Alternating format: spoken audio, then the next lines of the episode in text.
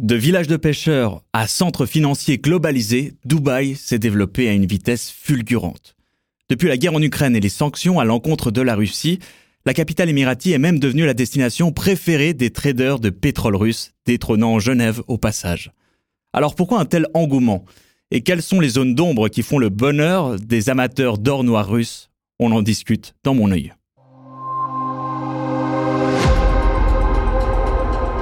Mon œil le podcast engagé de Public Eye. Je m'appelle Damien Vega et aujourd'hui on s'intéresse à la montée en puissance de Dubaï dans le commerce de pétrole russe qui alimente le trésor de guerre de Poutine. J'en parle avec Agathe Duparc. Bonjour. Bonjour. Tu es enquêtrice matière première chez Public Eye, tu es spécialiste de la Russie dans laquelle tu as vécu près de 9 ans et de la criminalité économique. Tu as auparavant travaillé comme journaliste pour plusieurs médias français comme Le Monde ou Mediapart. Tu viens de publier un article intitulé Négoce de pétrole russe, Dubaï sort le grand jeu pour supplanter la Suisse, avec Manuel Abébé et Robert Bachmann. C'était quoi le but de cette enquête? Alors, bah, le but de cette enquête, c'était de faire un reportage à Dubaï, avec une enquête aussi, puisqu'on a eu des chiffres sur l'importance maintenant de Dubaï dans le négoce de, pétrole russe, puisque c'est ça qui nous intéressait. En fait, on est parti d'un constat de plus en plus de nos interlocuteurs nous parlaient de Dubaï comme une destination favorite pour continuer le négoce de pétrole russe. Donc on a voulu aller voir de nos propres yeux. Mhm. Mais il faut effectivement replacer le contexte. Hein. Le contexte, c'est en février 2022, euh, la Russie envahit l'Ukraine. Euh, à partir de ce moment-là, les Occidentaux veulent imposer des sanctions. Très vite, ils se mettent d'accord pour des sanctions pétrolières, puisque le pétrole représente l'essentiel des revenus pour euh, Moscou et donc euh, alimente la guerre en, Ukraine. Mhm. Donc, à partir de ce moment-là, euh, il y a déjà dans à, Genève une espèce d'excitation et même un choc, hein, parce que auparavant, Genève était quand même la capitale du négoce de pétrole russe. On estime à, entre 50 et 60% de pétrole russe est négocié depuis Genève. Donc tout d'un coup, les négociants en pétrole russe à Genève se rendent compte qu'ils vont plus pouvoir continuer comme ça. Donc déjà, il y a un déplacement vers Dubaï. Pourquoi Dubaï? Eh bien, c'est très simple parce que Dubaï n'a pas adopté de sanctions. Il faut mhm. comprendre que ces sanctions à l'égard de la Russie, elles partagent véritablement le monde en deux. Mhm. Hein, il y a vraiment d'un côté les Occidentaux, les pays du G7 et la Suisse, et de l'autre, il y a les pays qui sont plutôt les alliés traditionnels de Moscou, la Chine, euh, les pays du BRICS et Dubaï. Donc Dubaï n'applique pas les sanctions. Euh, c'est un, tout petit pays qui, a une, neutralité bienveillante à l'égard de la Russie, qui mhm. accueille énormément de Russes. Donc c'est vraiment l'endroit, c'était déjà une place de négoce avant la guerre, donc c'est vraiment l'endroit où les négociants se déplacent maintenant. Et tu arrives à nous rappeler un petit peu en quoi consistent ces sanctions? Oui, tout à fait. Alors l'embargo sur le pétrole, il a été discuté très rapidement euh, en 2022, hein, euh, quelques mois après le début de la guerre, et il a été imposé donc il y a eu un embargo imposé en décembre 2022 sur le pétrole brut mhm. et en janvier 2023 sur les, les produits pétroliers. Qu'est-ce que ça veut dire D'en importer en Europe. Voilà, ça, veut dire qu'en fait on n'a plus le droit d'importer euh, le pétrole russe en Europe.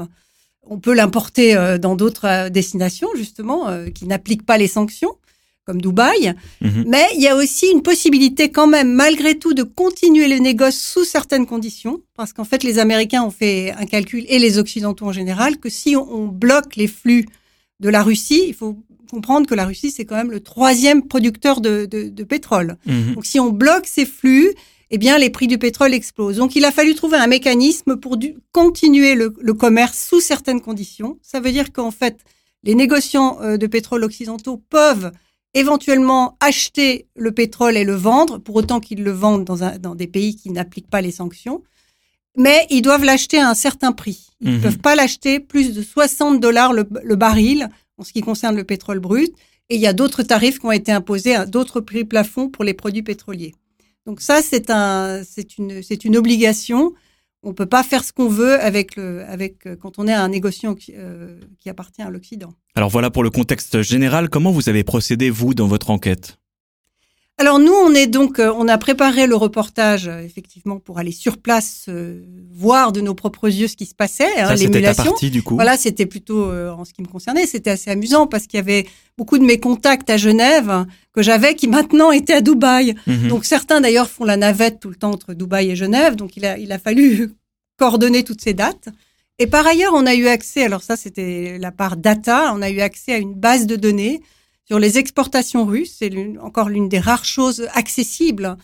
Et là, on a pu se rendre compte, effectivement, on a pu euh, faire une sorte de, top list finalement des nouveaux acheteurs de pétrole euh, russe. Et on s'est rendu compte que beaucoup, beaucoup euh, étaient maintenant basés à Dubaï.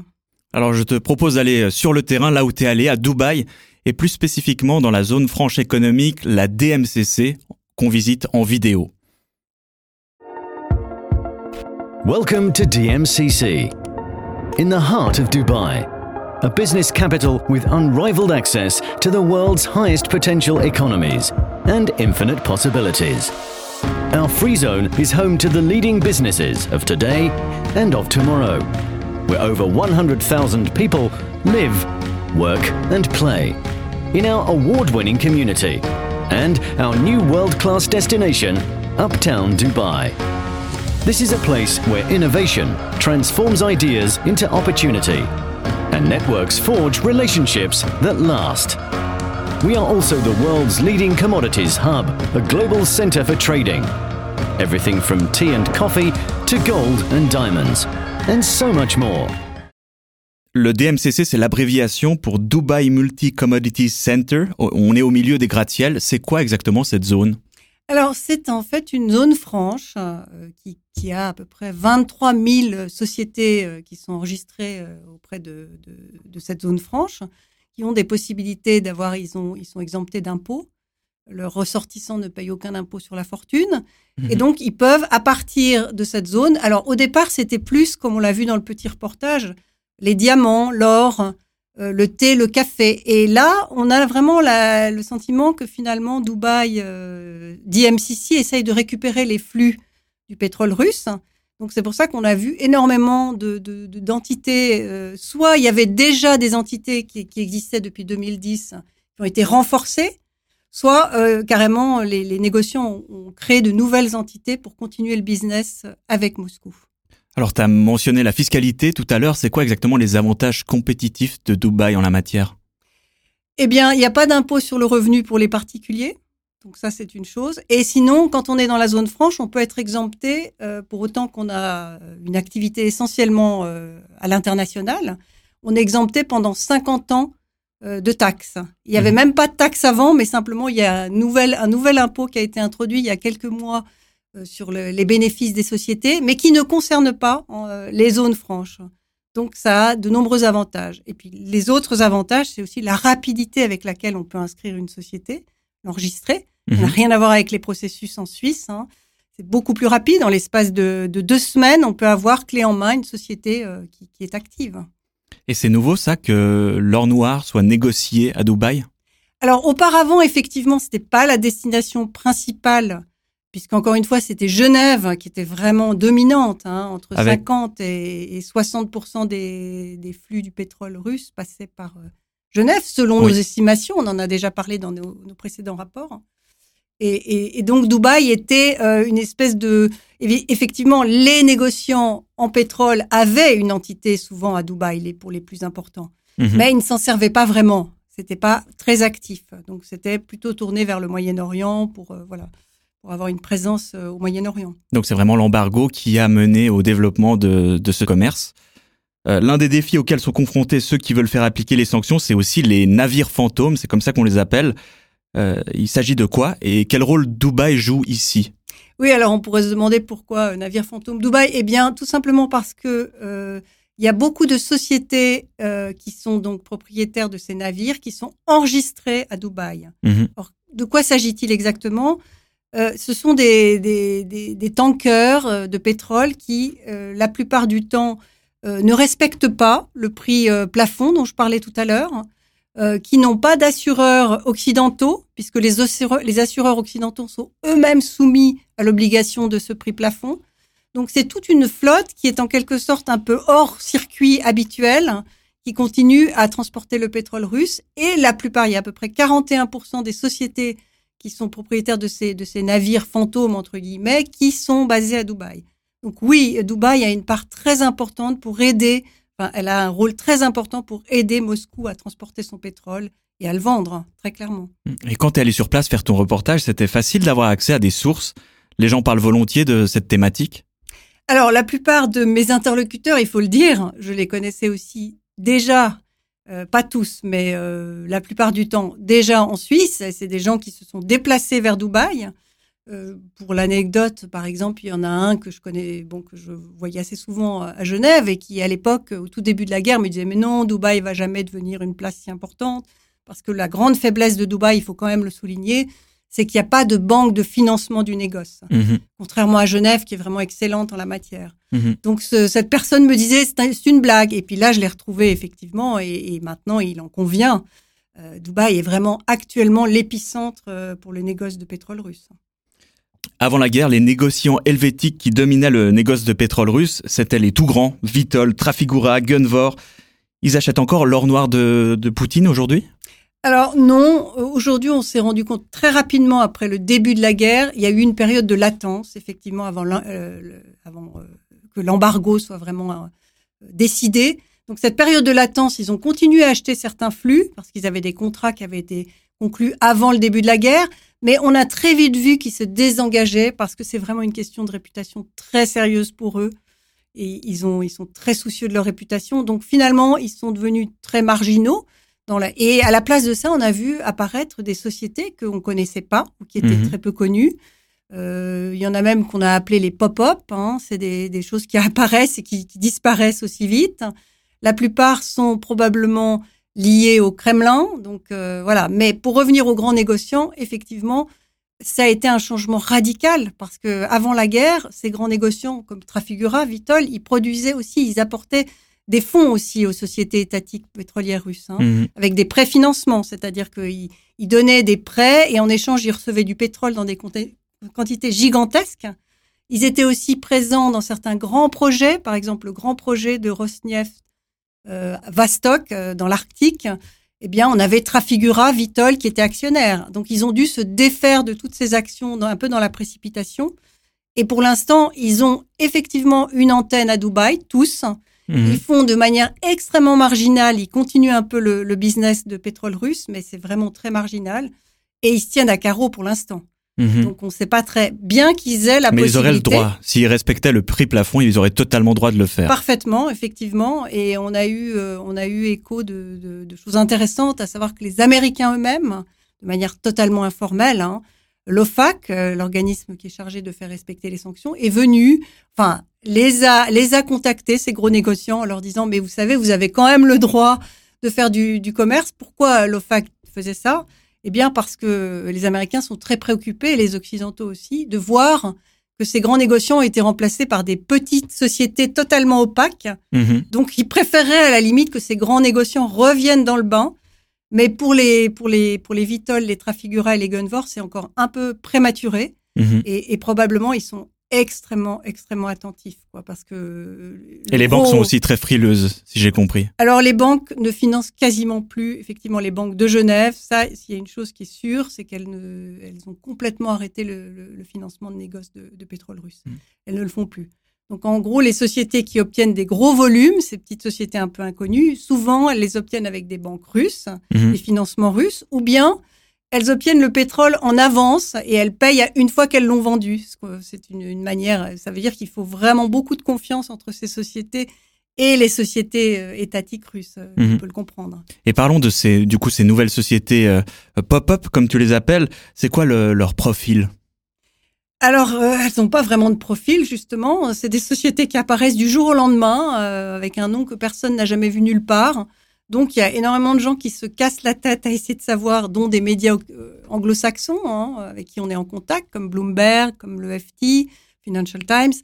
Euh, donc, on essaye de savoir qui est derrière ces sociétés. Donc, dans certains cas, on arrive à percer le mystère, mais la plupart du temps, ça reste complètement inconnu. Donc, c'est ce qui préoccupe énormément les Occidentaux actuellement. Mhm. Et elles sont immatriculées à Dubaï Alors ailleurs beaucoup, aussi? beaucoup sont immatriculés à Dubaï. Euh, Il y a aussi euh, Singapour, euh, Hong Kong, mais la plupart c'est Dubaï. Les dernières sociétés qui intriguent particulièrement ont été ont été enregistrées à DMCC justement. Mhm. Il y a une société tout particulièrement qui a fait récemment l'actu, qui a aussi fait l'objet d'une enquête Public Eye, c'est Paramount Energy. Pourquoi cet exemple est-il révélateur de ce qui se passe en ce moment à Dubaï? Alors parce que au début, juste après le déclenchement de la guerre, on a on a eu des listes hein, de savoir qui étaient les acheteurs. Et on a vu le nom de Paramount Energy qui était donc une société à Genève qui achetait des volumes. Et on s'est dit qu'est-ce que c'est que ça? On a creusé, on s'est rendu compte que cette société avait des liens importants avec euh, certaines personnalités euh, oligarques russes et euh, surtout après au fur et à mesure, on s'est rendu compte que l'antenne euh, de à Dubaï de cette société prenait le relais à Mhm. partir de l'embargo. Donc ils ont pris le relais pour, euh, même s'il y a une période où on ne sait pas très bien entre l'entité genevoise et l'entité Dubaï euh, comment ça s'est passé, mais toujours est-il que c'est une société qui, est, qui a potentiellement aussi violé le prix plafond parce qu'ils achetaient du pétrole qui à l'époque était au-dessus de 60 dollars. Donc se pose toujours la question de savoir ces vases communicants en fait. euh, une fois que le, le prix est supérieur au prix plafond, c'est l'entité de Dubaï qui prend le relais. Mhm. Qui... Mais quels sont les liens finalement entre l'entité genevoise et l'entité dubaïote? Il y, avait, il y a véritablement une zone grise juridique pour déterminer les liens entre ces deux entités. Complètement, parce que Paramount dit, euh, Paramount Genève dit n'avoir aucun lien, être complètement juridiquement indépendant de Paramount Dubaï. Mhm. Mais en même temps, euh, bon, il y a eu une enquête du FT en particulier qui a pu démontrer que c'est pas tout à fait exact, que évidemment l'actionnaire de Paramount Energy Genève a eu son mot à dire dans la constitution de cette entité dubaïote Mhm. euh, qui a continué à faire à faire du pétrole russe. Donc euh, voilà, c'est cette question vraiment. Et donc sur ce cas précis de la société Paramount, comment les autorités suisses ont réagi? Alors il y a eu une réaction euh, minime, je dirais, puisque le, le secrétariat d'État à l'économie, qui est chargé de faire appliquer les sanctions, a juste envoyé une lettre euh, à la société Paramount Energy pour dire alors est-ce que vraiment vous avez vous êtes lié à la société à Dubaï? Donc on a eu cette liste de questions envoyées, mais il n'y a pas eu vraiment de, de mesures, enfin pour l'instant en tout cas pas qu'on sache, il n'y a pas d'enquête, je pense, pour l'instant, ou du moins une enquête du SECO seulement. Mhm. Et par ailleurs, d'autres se sont quand même euh, un peu plus euh, bougés, je dirais, euh, parce qu'on a appris il n'y a pas si longtemps que euh, Paramount avait été mis sous sanction par le Royaume-Uni. Donc la question, c'est de savoir maintenant si l'Union européenne et les États-Unis vont suivre. Ils ont le même nom aussi, c'est quand même pas anodin. Alors effectivement, en plus c'est le même nom. Donc, euh, mais même on a, pour prendre un exemple euh, encore plus aussi concret, on a on a l'exemple de l'Itasco, euh, qui est donc la branche de, trading de négoce du géant Lukoil, qui est un, un producteur russe. Hein. L'Itasco était à Genève, faisait toutes ses affaires à partir de Genève. Ils se sont déplacés vers Dubaï. Maintenant, le pétrole russe hein, passe par Dubaï. Et ils nous disent dans les réponses que l'Itasco Genève n'a absolument plus rien à voir avec l'Itasco euh, d'IMCC, euh, Mhm. Dubaï. Donc, euh, c'est alors qu'ils ont exactement le même nom. Mhm. c'est- assez troublant. Euh, J'aimerais revenir sur les sanctions euh, et la manière dont on les applique en Suisse. Est-ce que tu penses que dans sa globalité, le système fonctionne bien? Alors, je pense que le système fonctionne de manière très insuffisante. Euh, malgré le fait que le SECO se soit renforcé, il faut comprendre qu'après le, le déclenchement de la guerre en Ukraine, c'était un peu la panique. hein. Ils avaient très peu de collaborateurs. Là, ils se sont étoffés. Mhm. Ils sont une vingtaine euh, de personnes qui ne font que ça. Mais c'est insuffisant parce que la législation suisse est insuffisante aussi. Euh, par exemple, on a en Suisse, selon le droit suisse, une personne suisse qui, qui opère à partir de Dubaï n'est pas concernée par les sanctions. Donc on a ce principe, euh, voilà, de c'est pareil pour une, une société. Donc euh, ce qui n'est pas le cas pour les Européens. Un Européen, c'est d'ailleurs pour ça qu'à Dubaï il y a pas énormément d'Européens dans les nouvelles sociétés qui se sont montrées, montées, parce que si il y a une violation des sanctions, eh bien, euh, ces personnes sont directement visées. Ce n'est Mhm. pas le cas, encore une fois, en Suisse. Donc, on a des tas de petites lacunes comme ça. Et puis, euh, manifestement, euh, un manque de, oui, de, de, de, de compétences sur ces questions, malgré tout. Mhm. Tu penses que la Suisse pourra rester euh, compétitive, entre guillemets, si euh, euh, elle serre trop la vis en la matière pour le négoce Alors moi, je me pose pas la question en général de savoir si la Suisse peut rester ou pas compétitive. C'est vrai que je préfère voir ça sous un autre angle. C'est la question de, vraiment faire appliquer un embargo. Et, et là, je pense qu'il y aura pas, il n'y a pas que le pétrole russe hein, qui se négocie à Genève. Il y a énormément, ou en Suisse, il y a énormément d'autres origines. Les matières premières, euh, c'est vaste. Il n'y a pas de Mhm. sanctions encore contre la plupart des matières premières euh, russes. hein. Donc, et par ailleurs, il faut bien souligner, je l'ai déjà dit, que euh, Genève et la Suisse, c'est quand même une excellence en matière de financement du négoce de matières premières. Et ça, ça va pas disparaître. Apparemment, il n'y a toujours pas à Dubaï cette compétence-là. Donc, je pense que bah, Genève et la Suisse ont encore pas mal de beaux jours devant elles. Et c'est d'ailleurs pour ça qu'on continue à demander une régulation du secteur. Parce Mhm. que c'est pas la C'est pour ça qu'il y guerre. aura encore beaucoup d'enquêtes chez Public Eye sur le sujet. Alors j'espère effectivement, et puis il faut voir, euh, bon, bah, la guerre en Ukraine, elle va s'arrêter, j'espère, et on ne sait pas encore si finalement euh, Genève ne va pas reprendre certaines de ses de ses compétences. Tout est possible. Hein. Mhm. Il faut pas oublier que les réseaux Rosneft, les réseaux suisses du pétrole étaient extrêmement bien implantés. Il y a encore pas mal de gens qui sont présents, qui appartenaient à ces réseaux, qui sont suisses. Mhm. Donc, euh, je veux dire, on ne peut pas savoir à l'avance. Mais Dubaï semble effectivement en très bonne position pour supplanter, euh, pour l'instant, euh, Genève là-dessus. Et pour toi qui travailles depuis quand même pas mal de temps sur le sujet des matières premières, cette guerre, elle a changé des choses dans ta manière de travailler? Euh, alors, euh, oui, parce que je trouve ça vraiment très intéressant de monitorer, c'est-à-dire de surveiller vraiment l'application d'un embargo. Ça, on l'avait jamais fait à Public Eye. C'est- Mhm. c'est exceptionnel. hein. On est dans une période historique euh, malheureusement exceptionnelle dans ce domaine-là. Donc, on a vraiment, depuis le début, euh, même avant que l'embargo ne soit, ne soit adopté, euh, qu'est-ce qui s'est passé euh, dès que l'embargo. Donc, on a vraiment cette vision d'ensemble sur ce, ce, ce- ce secteur de, de, de négoce de, de pétrole russe. Je trouve ça vraiment particulièrement intéressant. Et beaucoup oui, a changé. d'incertitudes, non ça, ça- ça chamboule le secteur qui était relativement stable jusque-là. Alors, beaucoup d'incertitudes, euh, oui, mais en même temps, on voit quand même une tendance assez lourde, euh, assez ferme euh, de, déplacement, encore une fois, vers les, les, les Émirats arabes unis.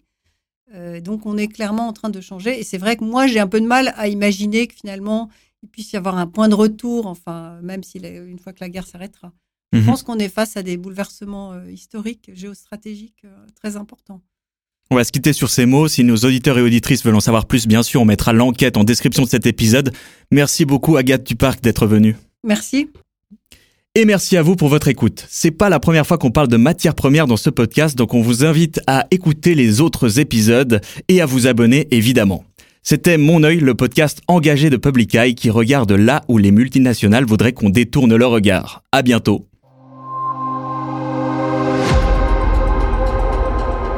Mon œil, le podcast engagé de Public Eye.